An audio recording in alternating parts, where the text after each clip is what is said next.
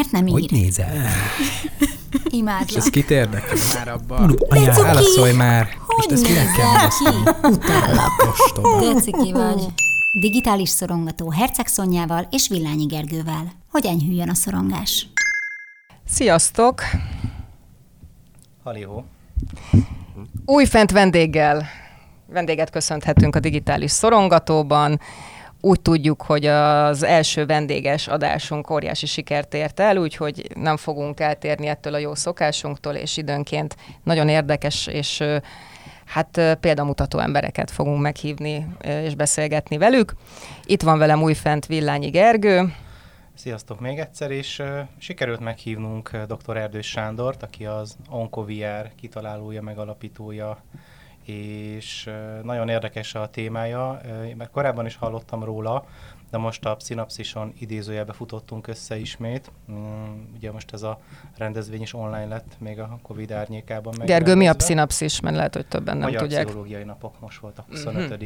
eh, évadja, évfordulója. És Sándor is tartott ott egy nagyon-nagyon jó előadást, úgyhogy, úgyhogy ez abszolút megerősített, hogy, hogy azokban a témákban, amiket mi itt keresünk, digitális pszichológia, mentális egészség, mindenképpen szólaltassuk meg. De ha már ezt mondom, akkor át is adom neki egy szót. Üdvözlünk, szia! Köszönöm szépen a meghívást, én is üdvözlök mindenkit.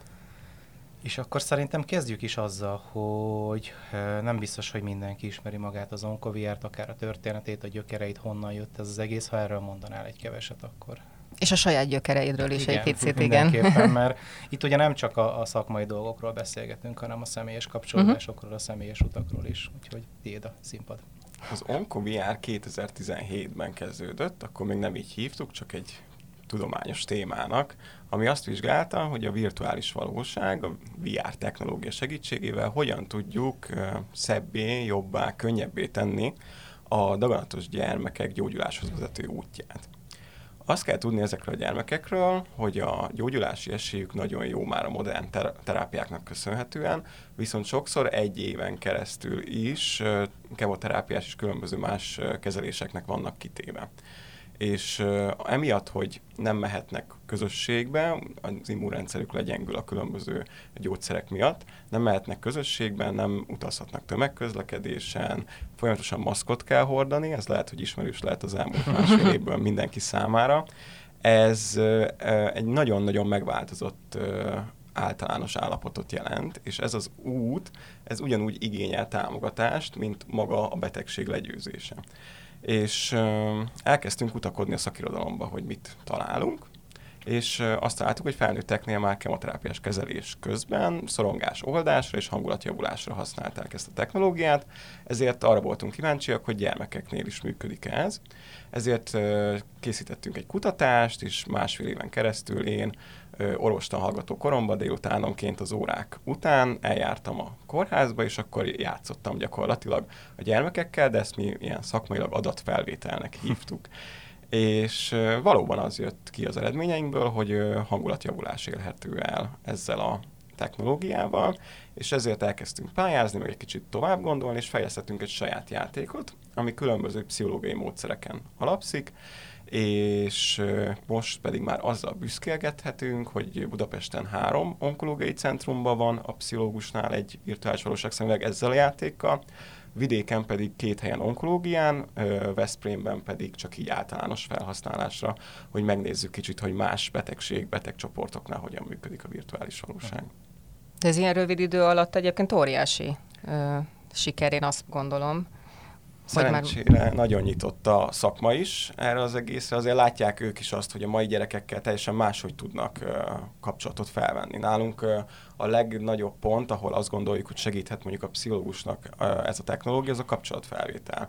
Sokszor akár egy kemoterápiás kezelés, vagy egy bármilyen betegség miatt a gyermekek így elfordulnak a való világtól, nem akarnak annyira interaktálni különböző emberekkel, társasjátékozni, stb., hanem sokkal inkább ebbe a virtuális, személytelen térbe menekülnek, uh-huh. és ezt lehet nagyon jól ö, kimozgatni azzal, hogy a pszichológus behoz egy technológiai eszközt, és ezen keresztül, mint egy híd, veszi fel a kapcsolatot a gyermekkel.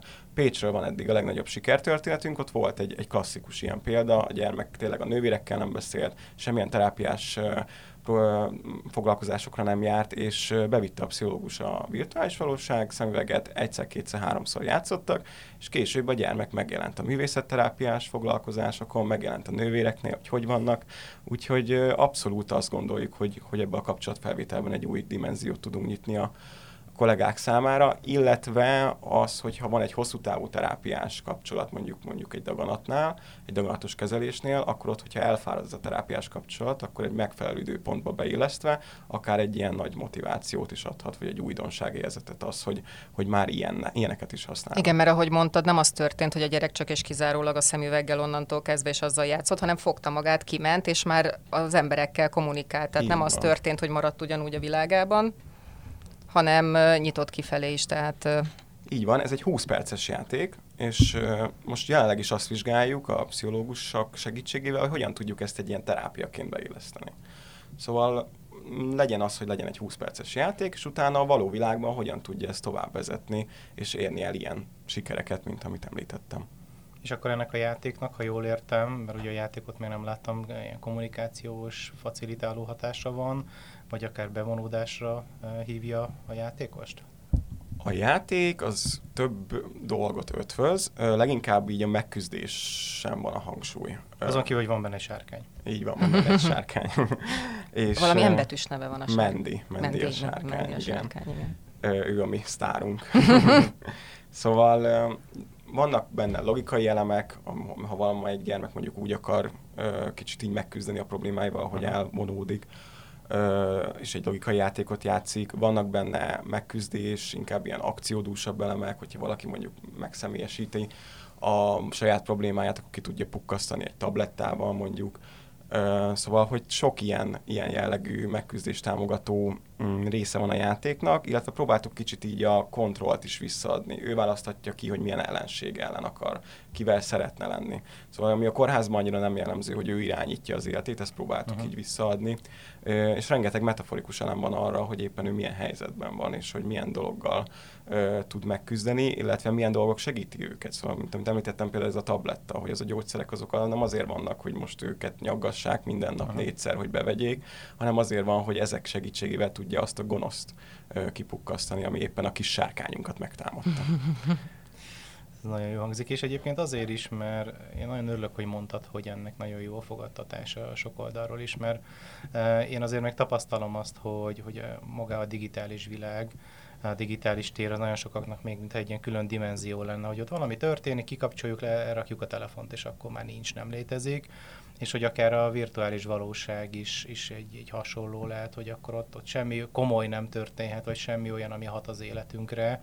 De hát már a videójátékokról is azért tudjuk azt, hogy, hogy elég komoly, tehát rengetegen játszanak, rengetegen használják rengeteg céllal, és hogy nem véletlenül van kismillió fajta játék is, és én azt olvastam rólad, meg hallottam, hogy neked azért a videójátékokkal is van egy, egy történeted, vagy egy kapcsolódásod, hogy innen indult az Mint mindjájunknak, nem? Azt mondhatjuk, akik itt vagyunk. nekem is. Mi is nagyon szerettünk játszani, vagy te még szeretsz, nem? Még igen. Is, igen. igen, szerintem ugye a videójátékok és a technológia az egyre felkapottabb, sőt, szerintem már minden nap életünket is behálózza, én velem is így volt ez, kiskoromtól kezdve, szerintem ilyen 5-6 éves koromban volt, amikor először egy Playstation 2-vel elkezdtem játszani, és akkor ott... Akkor nagyon fiatal vagy, várjál, hány éves vagy? 25-25 éves vagyok.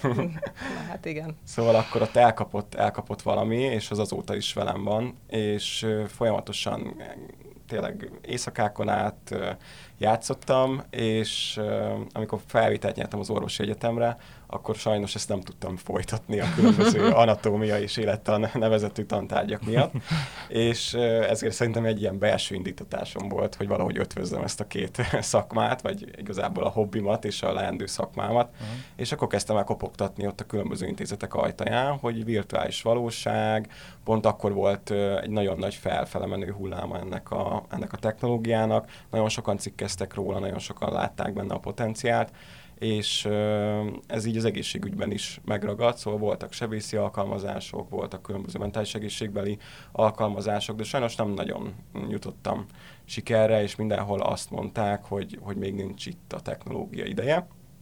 És hát én is akkor mondtam, hogy jó, akkor legyen így, hogyha nincs lehetőség, akkor, és csak zárt kapukat találok, akkor, akkor, akkor ezt el kell engedni.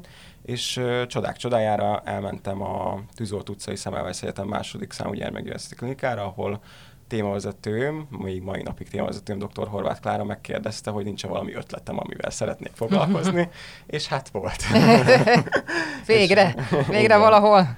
Igen, és hát ez az aranyos kis történet vezetett oda, hogy már, én már ugye négy éve ezzel foglalkozok. De magát a mesét is te találtad ki egyébként? Nem, az egy közös csapatmunka. De szóval hogy ti, tehát hogy a ti szellemi terméketek van, az egész. Így van, igen. így van viszont amit mi így nagyon sok motivációval, gondolattal, különböző pszichológusok, orvosok és kutatók segítségével egy asztal fölött összerakunk, azt átvisszük a fejlesztőkhöz, ott azért mi szokott lenni. A nyilván, persze, igen. Nézés, hogy mi így szeretnénk, ők meg azt gondolják, hogy ez így nem annyira jó.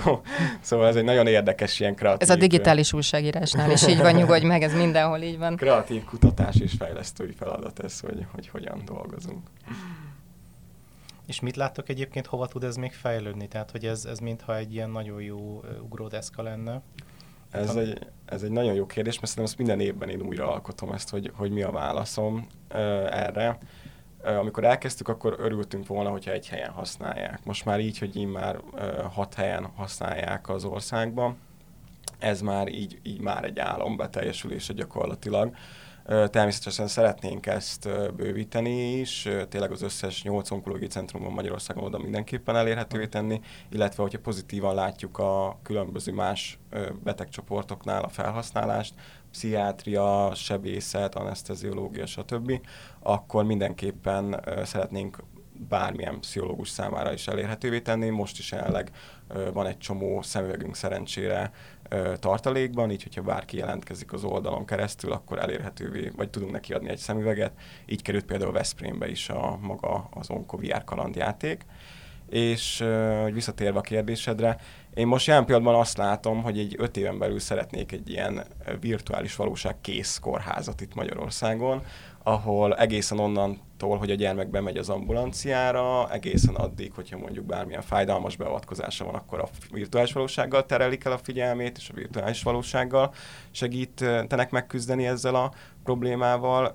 Azon túl, hogyha mondjuk kronikusan kórházban kell maradnia, és mondjuk egy-két héten bent tört, akkor a virtuális valóság segítségével a terapeuta tartja jó állapotban a mentális egészségét. Szóval, hogy egészen végig mindenféle folyamaton keresztül fogja vezetni a virtuális valóság a gyermek kezét gyakorlatilag a kórházban, és szeretném, hogyha ez egy, egy ilyen lenne öt éven belül. Uh-huh. Nekem rögtön két kérdésem is van hozzád egyébként, mert ezen sokat gondolkodtam, mielőtt jöttél. Nyilván nem fog meglepni az első, hogy ugye szerintem a, a világ egyik legnagyobb csapása, vagy kegyetlensége és igazságtalansága az, amikor egy kisgyerek daganatos betegségben szenved, vagy súlyos betegségben szenved. Hogy nyilván van, ahogy egyszer már nyilatkoztat, hogy amikor eljöttél a gyerekektől, akkor óriási feltöltődéssel jöttél el. Nyilván megértem, hogy miért, mert, mert láttad rajtuk, hogy használ és jó és tetszik nekik, de hogy azért ehhez kell egyfajta, nyilván hát orvosnak orvos vagy, meg még, ha jól tudom, akkor még a PHD-don ö, dolgozol, igen. Ö, tehát nyilván egy orvosnak kell egyfajta távolságtartás, mert másképp ez nem megy, de hogy hogy, hogy viselt tetted ezt a, ezt a, azt mondod, hogy mennyi ideig jártál be rendszeresen a Én gyerekekhez? Vagy jársz, te, hogy, hogy, hogy viseled ezt egyrészt lelkileg, mert azért ez nagyon nehéz is lehet. Üm, illetve, ami egy kicsit ilyen technikai vagy tudományos kérdés, hogy azon kívül, hogy látjátok rajtuk, ugye azt hiszem, hogy, hogy, hogy ugye használ meg, segít nekik. Azt hiszem, hogy azt is mondtad, hogy ez a fájdalomcsillapításban is egyébként tud használni, hogy mik azok az agyban, amiket, amik ilyenkor, hogy mi történik az agyban, amikor ez, ezzel játszanak ezzel a játékkal a gyerekek? ez mai napig nagyon furcsa számomra, hogy negyedéves orvostanhallgatóként gyakorlatilag így bementem a kórházba, ott volt uh, a daganatos gyermekek, akiknek az életük teljesen megváltozik, és tényleg uh, egy gyakorlatilag azt gondolom az hogy nagyon nehéz velük felvenni a kapcsolatot, és pont ez példázza a legjobban azt, hogy, hogy mennyire jó, amit csinálunk, és mennyire tud segíteni a kapcsolatfelvételben, hogy én tényleg 21 évesen, negyedéves orvostanhallgatóként bementem, ezzel a szemüveggel, akkor még egy óriási monitorral, meg egy sportáskában volt a rengeteg eszköz, most szerencsére már a technológia fejlődött annyit, hogy erre nincsen szükség. Tehát ez, ezzel a játékkal és ezzel az eszközzel képes voltam kapcsolatot teremteni ezekkel a gyermekekkel, és nem volt egyáltalán kényelmetlen az, hogy egy idegen fiatal srác bemegy, és egy teljesen megváltozott életben lévő gyermekekkel beszélget. Szóval ez, ez, ez, ez, ez számomra is nagyon érdekes volt, és én se tudom, hogy hogyan vágtam ebbe bele, mert ez így most így visszatekintve ez egy elég őrült dolognak hangzik, hogy én az anatómia meg a stb. óra után akkor bemegyek délutánonként a daganatos osztályra, és akkor a gyerekekkel játszok.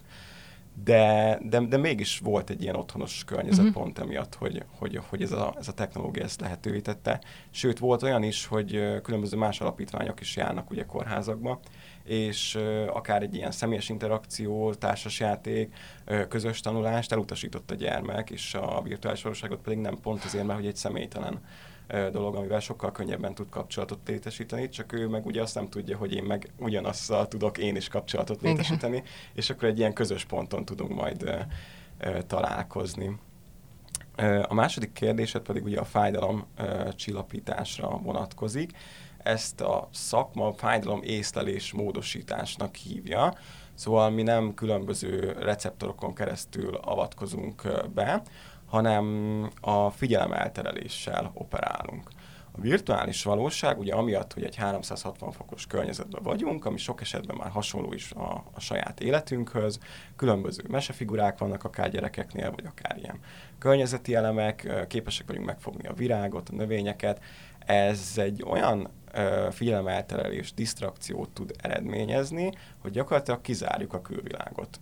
Ha felülünk a metróra, és mondjuk megyünk öt megállót, és közben nyomkodjuk a telefonunkat, sokkal gyorsabban el telik, mint akkor, amikor csak így bambolunk a levegőbe. De talán egy jobb példa arra, hogyha van egy gyerkőc, aki mondjuk megütötte magát, és mutatunk neki egy kismackót vagy egy plüssállatot, akkor egyből elterelődik a figyelme a fájdalomról, és ezáltal sokkal könnyebben megnyugszik, mint hogyha csak úgy hagyjuk őt sírni. Tehát ezek, ezek az elemek azok, amit sokszor egy olyan hasonlattal szoktam élni, hogy mint a számítógépen, amikor nagyon sok ablakot nyitunk meg, uh-huh. és akkor lelassul. Szerencsére ezek az új számítógépek nem, de hogy régen biztosan emlékeznek a nézők is erre, hogy nagyon belassulnak a gépek, de gyakorlatilag az agyunkkal is ez történik, hogyha a virtuális valóság annyira sok ablakot nyit meg az agyunkba, hogy a következő fájdalom nevezetű ablakot már nem tudja elfuttatni, és akkor és akkor így tudunk vele operálni. Persze ez sem mindenható, de például vannak olyan kutatások, hogy fájdalomcsillapítókkal együtt használva potencírozzák egymást.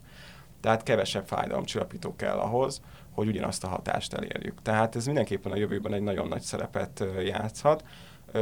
Kiemelve azt is, hogy mondjuk egy műtét előtt a szorongás oldásban is az, hogyha nem a meszelt falat kell néznünk, hanem mondjuk egy ilyen nyuszistájon ugrálnak a nyuszik, az sokkal jobban csillapítja a szorongást is, azon túl, hogy a hogy a, a félelem és a más fájdalomban való szerepet játszik, vagy csökkentésben szerepet játszik. Így ez a kettő együtt kombinálva nagyon nagy szerepet kaphat, akár az anesteziológiában és a sebészetben is, mind a műtét előtt, mind az műtét után. Egyébként ezt én is meg tudom erősíteni, csak egy kis történettel, hogy a valóságot, vagy akár az érzékszerveket, érzékelést hogyan befolyásolja az egész mert van uh, virtuális uh, sisakokhoz egy olyan játék, hogy szakadékok meg uh, felhőkarcolók között egy vékony padlón kell átmenned. És hát logikusan az ember belegondol, jó, most felveszem azt a sisakot, tudom, hogy itt vagyok a szobámban, tudom, hogy ott van alattam a szőnyeg, a padló, a minden, hát miért lenne nehéz? Aha, aztán fölveszi a sisakot, ott áll, lenézés, és így föl, én fölemeltem a sisakot, és meg, még egyszer kinéztem alóla, hogy jó, tényleg itt vagyok, oké, rendben, mert egyébként nem volt teljesen valóság. Ugye van egyelőre egy limitáció, ugye, hogy milyen valósághűre csinálják ezeket a játékokat, pláne akciójátékokat. De, de nagyon para volt végigmenni azon a padlón, és tényleg néhol úgy éreztem, hogy, hogy hát nem kéne leesni, és, és ez nagyon félelmetes tud lenni.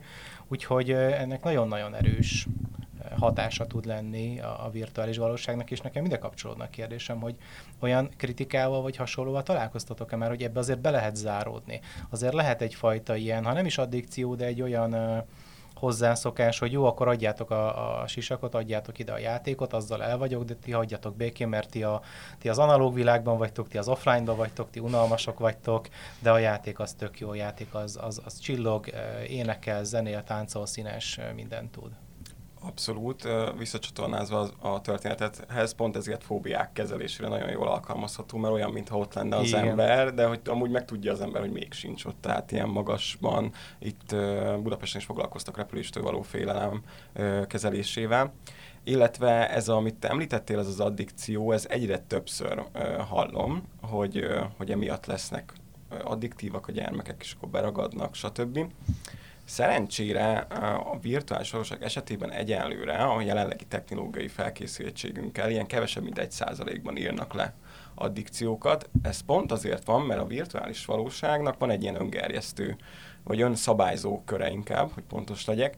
Ez pedig abból áll, hogy ha valaki próbált már hosszú időn keresztül egy ilyen sisakot, akkor az rájön, hogy egy idő után nagyon kényelmetlenné válik. Uh-huh. Ugye nagyon sok esetben, nem nagyon sok, de hogy vannak olyan emberek, akik ugye érzékenyebbek is erre a cyber sickness szindrómára, ez gyakorlatilag a tengeri betegségnek egy válfaja, ugyanazokkal a tünetekkel jár, izzadás, émeigés, hányinger, hányás, tehát ez is egy ilyen limitáló dolog, ez minél hosszabb ideig fennáll a virtuális valóságban, annál jobban lép életben az embereknél, tehát hogy ez is egy dolog, illetve pont ezért közelítjük meg ennyire szakmai oldalról ezt az egészet, hogy bemegy a terapeuta, vagy bemegyek én, mint adatfelvevő, és akkor 20-30 percen keresztül csak azt az egy játékot kontrollált környezetben használják a gyermekek. Szóval ez nem úgy néz ki, hogy le van téve a sarokba a hmm. játszó sarokba, és akkor ott a gyermek, amikor éppen ki akar szakadni a aktuális problémájából, akkor fölveszi,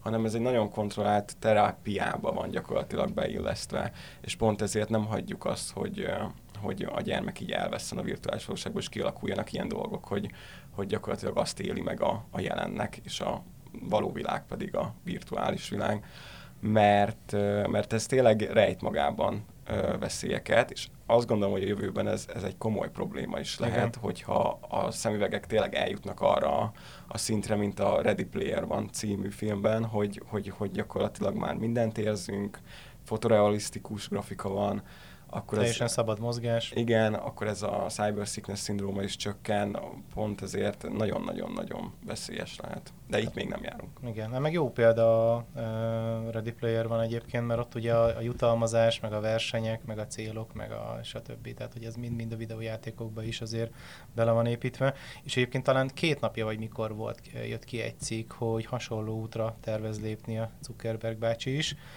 méghozzá olyan virtuális valóságfejlesztésben, ahol egyébként már volt erről korábban is szó, hogy és, és itt a Covid alatt megint csak előjött, ugye csomó például múzeumot be lehetett járni virtuálisan, és mintha ott sétálnál. Na most itt akár bevásárlóközpontokat ugyanilyen átalakítanák, lenne egy avatárod, bármelyik ruhát rákattintasz, rád próbálja tényleg valósághű az avatár, tehát a te méreteidet, mindent. Mondjuk nekem nagyon jól jönne, mert ahogy bemegyek egy bevásárlóközpontba, lever a víz. Az emberektől, attól a szaktól, ami ott van, nem tudom, nem szak, de hát hogy az egész környezet, nekem ez mondjuk speciál pont jól Abszolút. jönne. De... hát mindig a végletekkel van egyébként valahol a baja az Idiocracy nevű film, Igen. pár évvel ezelőtt, ott már ugye egy egy fotelbe ülve csinál mindenki mindent kb. a virtuális valóságba. És Jó, nyilván ideig nem kéne, sőt, nagyon nem kéne De van esélyünk egyébként eljutni, mert, mert minél realisztikusabb lesz az a világ, minél inkább meg lehet ezt csinálni. Tehát ugye most már van VR pornó például, tehát hogy olyan... Plusz, plusz, amit az előbb említettünk, csak ugye még nem voltunk adásban, ugye a koreai édesanyja és a gyermekének Igen. újra, halott gyermekének Amikor újra találkozása. felélesztettek egy négy éves Igen. kislányt, hogy találkozhasson az édesanyjával virtuális valóság környezetben. Ez azért felvetett egy-két kérdéseket, és én megkérdeznének téged is, hogy te mit látsz a VR jövőjének, vagy hol, merre látod a VR jövőjét, pro és kontra, milyen információkkal, gondolatokkal, vagy bármivel találkozol, hogy hol csúszhat el ez nagyon, nagyon félre, mert szerintem félre fog, mert a technológiát egy nem tudjuk utolérni lelkileg, vagy emberileg, vagy bárhogy. Hát ahogy a közösségi média is hát félre persze. csúszik, ugye? Másfelől ez benne van hihetetlen jó dolgokat Így lehet van. csinálni erre, az, az Onkovier, ez egy, egy zseniális Igen. példa. Abszolút. Van egy rossz oldala, ami kicsit így Ready Player vanhoz köthető, hogyha tényleg így a természeti kincseinket feléljük, meg a különböző anyagainkat, akkor valószínű, hogy egy 30-40-50-100 éven belül tényleg egy olyan világban fogunk élni, ami gyakorlatilag egy szeméttelep, mint abban a filmben, és uh-huh. akkor az egyetlen megnyugvás az a maga a virtuális valóság lehet. Szóval így nagyon erősen párhuzamot vonva a természeti katasztrófákkal abszolút lehetnek olyan korlátozások szerintem a jövőben, hogy mondjuk azt mondják, hogy egy ember egy évben mondjuk csak 50 kilométert utazhat. Hmm. És akkor mondjuk az utazást úgy fogja megoldani, hogy tényleg lesznek ilyen fotorealisztikus virtuális valóság szemüvegek, hogy akkor a családdal akkor leülnek a kanapéra, és tényleg szétnéznek Kínában mondjuk, vagy Amerikában. Ez, ez, ez nagyon benne van. Szóval, hogy ez egy reális út sajnos, de bízunk benne, hogy nem fogunk odáig eljutni. És itt a közösségi tereken, eh, ahogy beszéltük, például nálunk most van egy olyan eszköz, ami beszkenneli gyakorlatilag a mimikai izmainkat, és uh-huh. úgy tudunk beszélni a virtuális térben, mint ahogy itt beszélünk, mert az avatar képes monitorozni az összes mimikai izmunk, izmunkat. Tehát eh, ez pedig, ennek pedig van egy jó oldal is azon túl, hogy nagyon hátborzongató, hogy, hogy lehetőséget teremt arra tényleg, hogy az elszakadt családok akár, vagy hogyha tényleg egy ilyen sötétebb világban fogunk élni, akkor, akkor egy ilyen közösségi terekben újra tudunk majd találkozni. Hogyha valaki korlátozott a mozgásában, vagy éppen akár. betegség miatt, Igen. bármi miatt. Igen, szóval, hogy az is egy közösségi élmény, hogy mondjuk a kínai nagyfalnak a, az egyik tornyára leülünk és beszélgetünk egy lég nem látott baráttal. Egy másmilyen közösségi élmény, mint amit most annak tartunk, de mindenképpen lehetőséget ad ilyen jó dolgokra is. Továbbá tényleg az egészségügyben is nagyon nagy szerepe lesz a jövőben, és tényleg 2025-re azt várják, hogy a második legnagyobb ipari terület, aki felhasználja a virtuális valóságot, az az egészségügy lesz, a szórakoztatóipar után és abszolút odáig elmenve, de szerintem az már most is van, hogy mondjuk egy új autót, ha szeretnénk venni, akkor egy ilyen szemüveg segítségével akár már be is tudjuk rendezni, hogy mi hogy nézzen ki, hol milyen burkolat legyen. Ugyanez a házaknál, tehát ez egy nagyon nagy potenciált rejt magába, így marketing szempontból is. Tehát tényleg van egy nagyon negatív oldala is, és nagyon negatív irányba is el lehet vinni, de azt gondolom, hogy lesznek olyan területek a közeljövőben, a, akár például az edukációban, például a mérnöki edukációban, vagy a sebészi edukációban, hogy gyakorlatilag élő páciens vagy elrontott uh, mozdulatok nélkül tudnak egy ilyen virtuális térben gyakorolni, és ezáltal mondjuk csökkentik a balesetek számát, vagy a műhibák számát. Tehát abszolút én rövid távon egy nagyon-nagyon jó irányt látok, és nagyon-nagyon jó uh, szakemberek vannak, akik ezt felhasználják, és, és jó irányba megy. Hosszú távon, hogyha a technológia lehetővé teszi azt, amiről már beszéltünk, akkor azért látok benne veszélyt is az addikcióra és a különböző más problémákra való, való hajlamot. Ez nagyon érdekes, amit mondtál, hogy ugye sebészetet, vagy akár, vagy akár mérnöki munkákat lehet így gyakorolni, de bennem, bennem ami megszólal a, a kis ördög, hogy ez nagyon szép és nagyon jó, hogy én megtanulok egy virtuális környezetben, egy virtuális emberen, bábun műteni, és nagyon jól megy, és tényleg nagyon-nagyon jól csinálom, de még sincs rajtam az a nyomás, hogy ha én mégis elmetszek egy valamit, vagy egy pici két milliméter tévedek, akkor ott marha nagy gubancok lehetnek, és uh, ugyanígy uh, ezért hozom vissza, tehát például a virtuális pornónál is, tehát hogy nagyon sok mindent föl lehet venni, meg lehet mutatni, akár még edukáció szempontjából is, de élő helyzetben rengeteg olyan tényező bejön, ami, aminél már ott van egy másik élő ember, aki ebben már úgymond beleszól, látszik rajta nagyon sok minden, nem csak egy ilyen kiszolgáló oldalon van, és, és én azért felvetném itt a, itt a virtuális, vagy akár a digitális világnak ezt a, ezt a fura helyzetét, mint hogy például tök jó, hogy összeköt családokat, összeköt embereket, vagy egy, egy távkapcsolatot, vagy bármit, de megölelni nem tudjuk a monitort, vagy hát nem ugyanaz, vagy hiába írunk emojival, vagy bármivel érzéseket, vagy hiába látjuk akár kamerán, és teljesen más lenne az a beszélgetés, ha veled mondjuk webkamerán beszélgetnénk, nem érzékelnénk így téged, pedig nem érünk egymáshoz, meg van közöttünk mondjuk egy méter, de, de maga a, a belső érzékelésünk, a, az egész, ami, ami milyen gyökerezik bennünk, az a magja, hogy hogyan kapcsolom másokhoz, az egy, ahhoz, ahhoz képest egy a virtuális valóság is le van maradva, meg a digitális világ is. Amiről egyébként te beszélsz, az már a pilótáknál létezik, tehát volt egy olyan uh, légikatasztrófa, most meg nem mondom, hogy melyik, uh-huh. amelyiknél ugye uh, kiderült, hogy a, a pilótának, aki éppen azt hiszem a másodpilóta volt, aki akkor irányította a gépet, rengeteg ilyen szimulátoros óra, uh-huh. órája volt, de hogy konkrét repülési ö, órája, meg, meg, meg annál kevesebb, amennyi ideje ugye a pályán volt. Uh-huh. És egy vészhelyzetben, ami egyébként nem is volt, mint utóbb kiderült, idézőjelbe akkor a vészhelyzet, annyira összezavarodott, annyi sok, annyira sok minden történt ott élőbe vele, hogy pont az ellenkezőjét csinálta annak, ami kellett volna, és hát sajnos ugye lezuhant a, uh-huh. lezuhant a gép. Tehát, hogy ez, amiről beszélsz, ez tökéletesen így van, mert hogy ebből is látszik, hogy... Hogy mit lehet begyakorolni, és mi az, amikor az élet... Hogy vannak olyan érzések, van. igen, tehát, hogy igen, igen, igen, igen. Itt most emberek, vagy, vagy bármi, vagy csak nem tudom, leesik az a félfal a házról, és akkor kezdhetjük előről. Igen. Én ezzel nem tudok vitatkozni, viszont egy nagyon jó lehetőséget ad, hogy a, a gyakorlásnak ba egy új szintet adjunk. Tehát biztos, hogy a végállapot az, hogy egy, egy mondjuk egy sebész az el tud végezni egy műtétet. Ide egy nagyon hosszú út vezet, és eddig nem volt lehetőségünk arra, hogy gyakorlatilag 360 fokos térben különböző ilyen haptikus, mert ezek, általában ezek az edukációs tartalmak kiegészülnek ilyen kis robotkarokkal, akik úgy reagálnak, mintha a szövetekben lennénk és szóval, hogy, hogy eddig erre nem volt lehetőség, és uh-huh. az az ember, aki a könyvben elolvasta, hogy ezt hogy kell, az tényleg egy másik, más, valamint, hogy egy másik orvos segítségével tudta ezt betanulni. Most vannak már olyan lehetőségeink, hogy, hogy, hogy ezt, ezt az utat egy kicsit megkönnyítsük, és akár egyedül is meg tudja végezni ezeket a, el tudja végezni ezeket a műtéteket, úgy, hogy nem esik egy betegnek se bántódása. Én szerintem ez, ez egy lehetőség, erre nem úgy kell tekinteni, mint ami felváltja majd a orvosi edukációt, hanem csak egy nagyon jó lehetőség arra, hogy gyakoroljon az ember.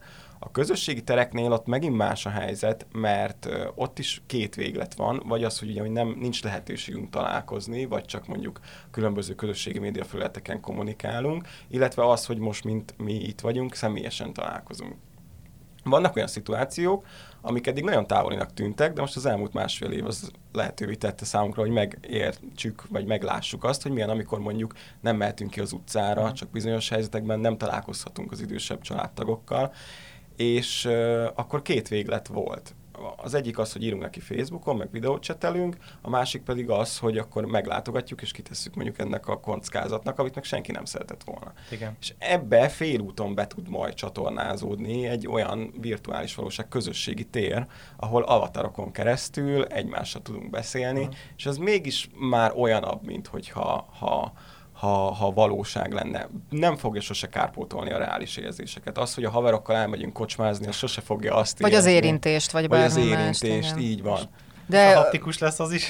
hát, de egyébként itt is szerintem az van, amiről már te beszéltél, hogy a gyerekeknek se rakod le oda, hogy bármikor fölhúzhassák. Tehát, hogyha megint tudnánk egy kis egyensúlyt tartani, akkor ez egy nagyon jó dolog lenne. Az emberiség nem arról híres, igen, tehát, hogy valószínűleg úgyis ez is el fog menni abba az irányba.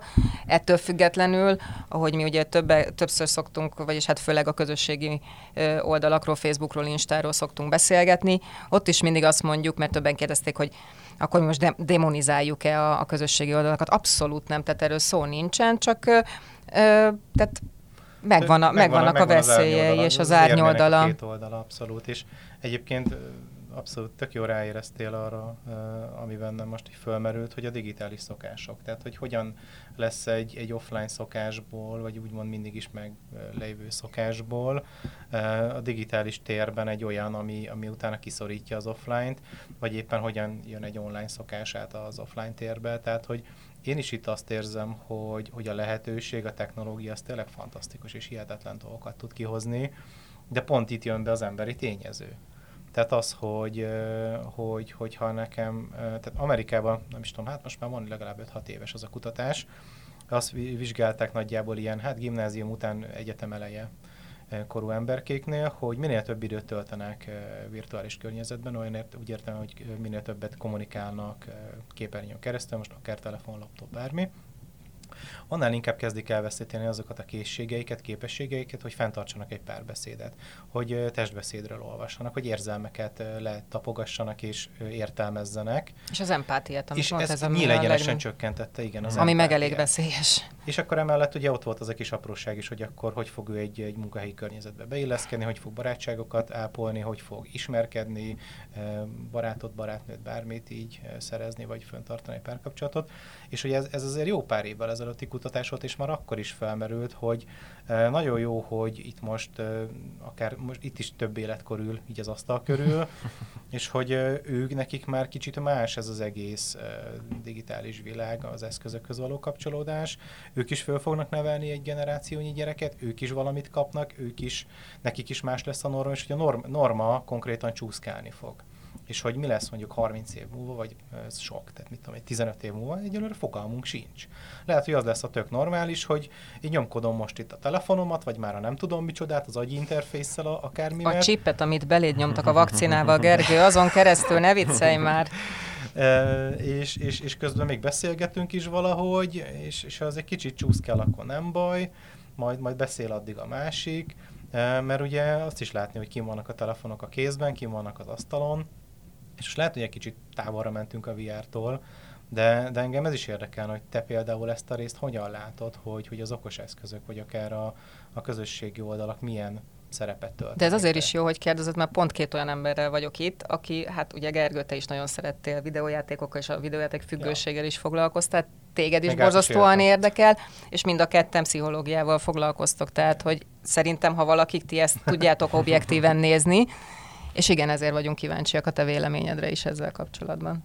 Itt megint azt tudom mondani, hogy nem fekete és fehér ez a dolog, és tényleg nem érdemes démonizálni semmit sem, mert ugyanolyan ö, sikertörténetek vannak, akár egy videójátékos csettel kapcsolatban, akár a különböző ö, közösségekkel kapcsolatban. De érdemes megnézni, például most van, nem hiszem, hogy sokan ismerik ezt a Twitch nevezetű uh-huh. közösségi streamer, ö, streamer ö, platformot, és hogy megnézni azt, hogy milyen elképesztő közösségek alakulnak ki egy-egy ilyen ö, videójátékos ö, ember körül. Röviden összefoglalva arról szól, hogy van egy, egy influencer, vagy nem tudom, egy, egy streamer, igen, egy streamer, igen, aki, aki videójátékokkal játszik élőben, és ott van akár több ezer ember egyszerre, aki különböző csetablakon keresztül interaktál vele, akár utána átmennek egy másik ilyen beszélgetős platformra, és ott beszélgetnek. Tehát ilyen elképesztő közösségek alakulnak ki egy-egy ilyen stream élőadás körül.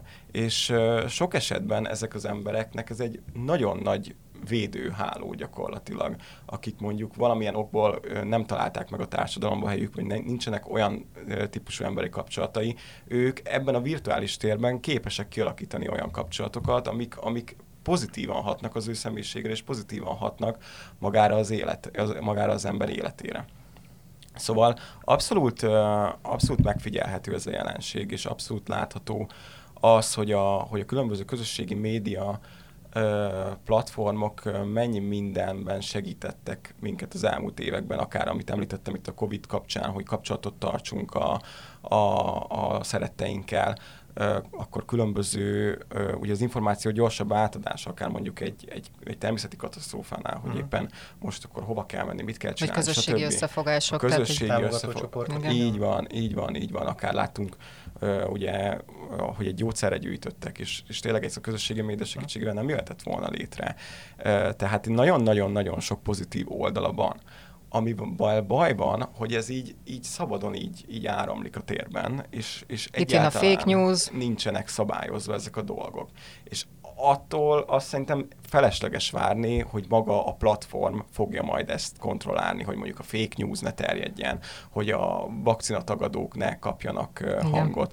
Szóval ezt, ezt, ezt, nem, ezt nem várhatjuk el, hogy tényleg egy ekkora adatbázisban, egy ekkora közösségi platformokon valaki tényleg, vagy, vagy, egy, vagy egy robot akkor kiszűrje, hanem sokkal inkább kellene edukálni az embereket, és akár általános iskolában most már tartani olyan órákat, amik egyfajta egy ilyen digitális immunerősítést adnak. Igen. És akkor itt, amiről ti is beszéltetek, hogy a bullyingot ö, megemlíteni, vagy tényleg az, hogy a közösségi médián hogyan kommunikálunk, mit osztunk meg, mit nem, a különböző jelszavaknál, a biztonság. Mennyire valós az, amit látunk egyes influencereknél, mennyire így nem? van, így van. Szóval, hogy ezeket, ezeket mind kellene mondani az embereknek, hogy ez, ez így működik, nem így működik, mert én abban a szerencsés helyzetben vagyok, hogy én együtt nőttem fel ezzel a technológiai innovációval, így mindig volt időm adaptálódni. De például egy mostani általános iskolás már egyszerre özömlik uh-huh. rá, és akkor meglepődünk, hogy két évesen már ö, teljesen nyugodtan használja a YouTube-ot, és különböző olyan tartalmakat néz meg, aminek meg egyáltalán nem kellene megnéznie. Tehát én nagyon-nagyon várnék valakitől, vagy valamitől egy ilyen, egy ilyen edukációs, akár guideline-t, vagy használatutasítást, vagy hogy hogyan, hogyan tudjuk a, a közösségi médiát jól használni, mert szerintem nagyon-nagyon-nagyon lehetőségek vannak benne, és mindenképpen lehet ezt egy jó irányban is terelni, csak egyelőre nincs meg hozzá az eszközünk, hogy hogyan lehet ezt jó irányba terelni. Ami az lenne, amit te mondtál, hogy az iskolákban erről tanórában keretein belül szó essen és szó legyen, mert egyébként nagyon fontos minden más tantárgy is, de hát tulajdonképpen 0-24-ben ők ebben élnek. Így van. Annál mi lehet, tehát hogy azért azt gondolom, hogy ez a top három fontosságban is benne van. Így van, jelenleg. abszolút, abszolút. És akkor különböző mentális betegségek számát is tudnánk csökkenteni azzal, hogy látjuk azt, hogy az Instagramon az a néni, vagy hölgy, az azért néz ki olyan jól, mert ő tényleg egész nap ezzel foglalkozik. Vagy szarra retusalta magát, vagy, elnézést. Igen, vagy ugye a Photoshop igen.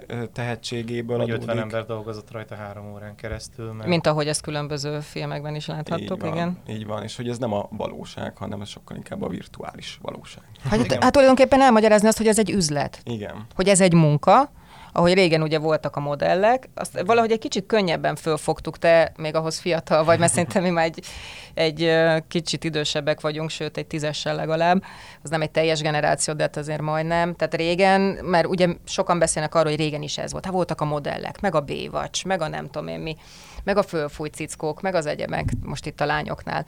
De azért egyrészt az nem volt ilyen mennyiségben, mint ami most ugye ránk zódul a, a közösségi oldalakon, másrészt pedig ugye akkor még valahogy mi ezt tudtuk így az agyunkba így helyre tenni, hogy ez egy, ez egy munka. De most már ugye erre nincs, tehát hogy itt, itt már összemosodik az, hogy mi a munka, és mi, mert ugye az influencer tulajdonképpen abból él, hogy ö, ő elmondja, hogy ő influencer, de próbálja, próbál úgy tenni, hogy ő egy hétköznapi ember, olyan, mint te. Igen. Miközben hát nem. Vagy lehet, hogy igen, de a képek alapján nem. Vagy a videók alapján egyáltalán nem. Ugye ez bárkinek elérhető, igen. csak dolgozni kell érte. Igen. Vagy egy-két kis trükköt bevetné, mint ahogy az Áhíres című dokumentumfilmben ez nagyon szépen megjelenik. Igen. Ha valaki nem látta, akkor nagyon ajánlom neki. Igen, és ez tényleg körülvesz. Ha felülünk a metróra egyből az, hogy megnézzük a különböző közösségi platformokat. Ha hazaérünk, mi az első, lecsekkoljuk az Instagramot. Felébredünk mi az első. Felébredünk ez mi a, az első. Ez a legijesztőbb egyébként, hogy mindenki nyúl a telefonja Igen, után. és hogy ez, ezek körülvesznek minket, és ezért lenne nagyon fontos akár ilyen digitális szüneteket tartani egy nap, hogy mondjuk akkor csak ebédnél nem vesszük elő legalább kezdetben, aztán később már lehet ezt bővíteni, de hogy, de hogy nagyon fontos az, hogy a, a tényleg a hogy beszélgessünk az emberekkel reálisan, és ne csak a közösségi médiában lássuk a kapcsolatokat el, mert, mert két nagyon jó lehetőség, viszont nem szabad egyiknek se túl ö, tényleg leuralni a másikat. Te hogy használod egyébként a közösségi oldalakat? Hát Be én... tudod tartani a digitális detoxot, vagy magad, magadra kell szólnod néha, hogy basszus, most már túl sok időt töltöttem rajta, vagy... Én megmondom őszintén, hogy nagyon, egy pár éve én nagyon túltelítődtem. Uh-huh. Tudom, pont lehet itt a Covid hozta el nekem ezt, hogy egyszerűen, egyszerűen nagyon sok, és, és én látom magam, hogy vannak olyan platformok, amik nagyon károsak is az én személyiségemre. Uh-huh. Most itt nem mondok különböző neveket, de hogy vannak olyan platformok, akikkel időnként elválunk, és, és az addikció miatt valószínű, mert hogy ezek a platformok így vannak kialakítva, ezért mindig-mindig visszatérek, de abszolút nem tesz jót a mindennapjaimban, és ezt amúgy szükséges is szerintem felismerni mindenki számára, hogy mik azok a platformok, amik, amik nem tesznek jót, a, jót egy napjában. Tehát egy, egy másfél éve próbálok tudatosan figyelni arra, hogy milyen csatornákat követek, mikor nézek, melyik, melyik napszakokban nem használok egyáltalán telefont, és azt gondolom, hogy egy jó irány kezdte el, jó irányt vettem, de még mindig nem járunk a célban, még mindig lehetne jobban odafigyelni a tartalmakra, és jobban, jobban, jobban használni ezt a közösségi média nevezetű eszközt. Úgyhogy bízok benne, hogy még tudok fejlődni én is. De a mentális egészségedre milyen hat? Tehát a, a, annál érezted, most összeviszed a dolgok, majd nem tudom milyen nap, ez a meleg biztos, ezt teszi. Szóval te érezted, hogy a mentális egészségedre káros hatással Igen, van? abszolút, abszolút, meg a, az időmre. Uh-huh. Nagyon sok időt vesznek el ezek a platformok, és tényleg csak abból áll egy, egy szabadidő, amit bármivel is el lehetne tölteni, hogy pörgeti az ember a Igen. különböző közösségi média tartalmakat. És talán amiben sokat tudtam fejlődni, hogy tudatosítom magamban azt, hogy mikor már káros ez az egész, és hogy mikor van az, hogy akkor jó, akkor most leteszem, és akkor foglalkozok mással, kutyával, vagy És meg is teszed. konditerembe, Igen. így van, így van. És ilyenkor szokott eljönni az, hogy akkor törlés, és akkor szünet. Legalább azt a közösségi platformot elveszítem. El is értünk a mai adásunk végéhez, sajnos. Egyébként nagyon szívesen beszélgettünk volna még veled, és remélem, hogy lesz rá még alkalom a jövőben. Fantasztikus, amit csináltok tényleg, nekünk borzasztóan tetszett, és szerintem a hallgatók is ezzel van. egyet értenek. Csak így tovább ezt tudjuk nektek mondani, és minden létező támogatást mi megadunk nektek ehhez. Az OncoVR-t egyébként megtaláljátok a VR-t, bocsánat, a Facebookon, és van külön honlapotok is Így van. és én magam azt mondom, hogy támogassátok a srácokat, mert ez egy fantasztikus dolog. Köszönjük szépen a figyelmet, és hogyha egyébként kérdésetek van, akkor azt nyugodtan küldjük. Szokás szerint igen, a várjuk Akár nagyon. még a témával kapcsolatban is, mert így Igen. utánkövetéssel tudunk egy kicsit beszélgetni. A szokásos e-mail címen, ami egyébként a cikkben, amibe beágyazzuk ezt a podcastot, megtalálható. Köszönjük, hogy itt voltatok. Köszönjük szépen dr. Erdős Sándornak, hogy velünk volt. Köszönöm szépen a lehetőséget. Sziasztok! Sziasztok! Sziasztok! Na, könnyebb picit? Még több segítségért és információért hallgass meg a többi részt is.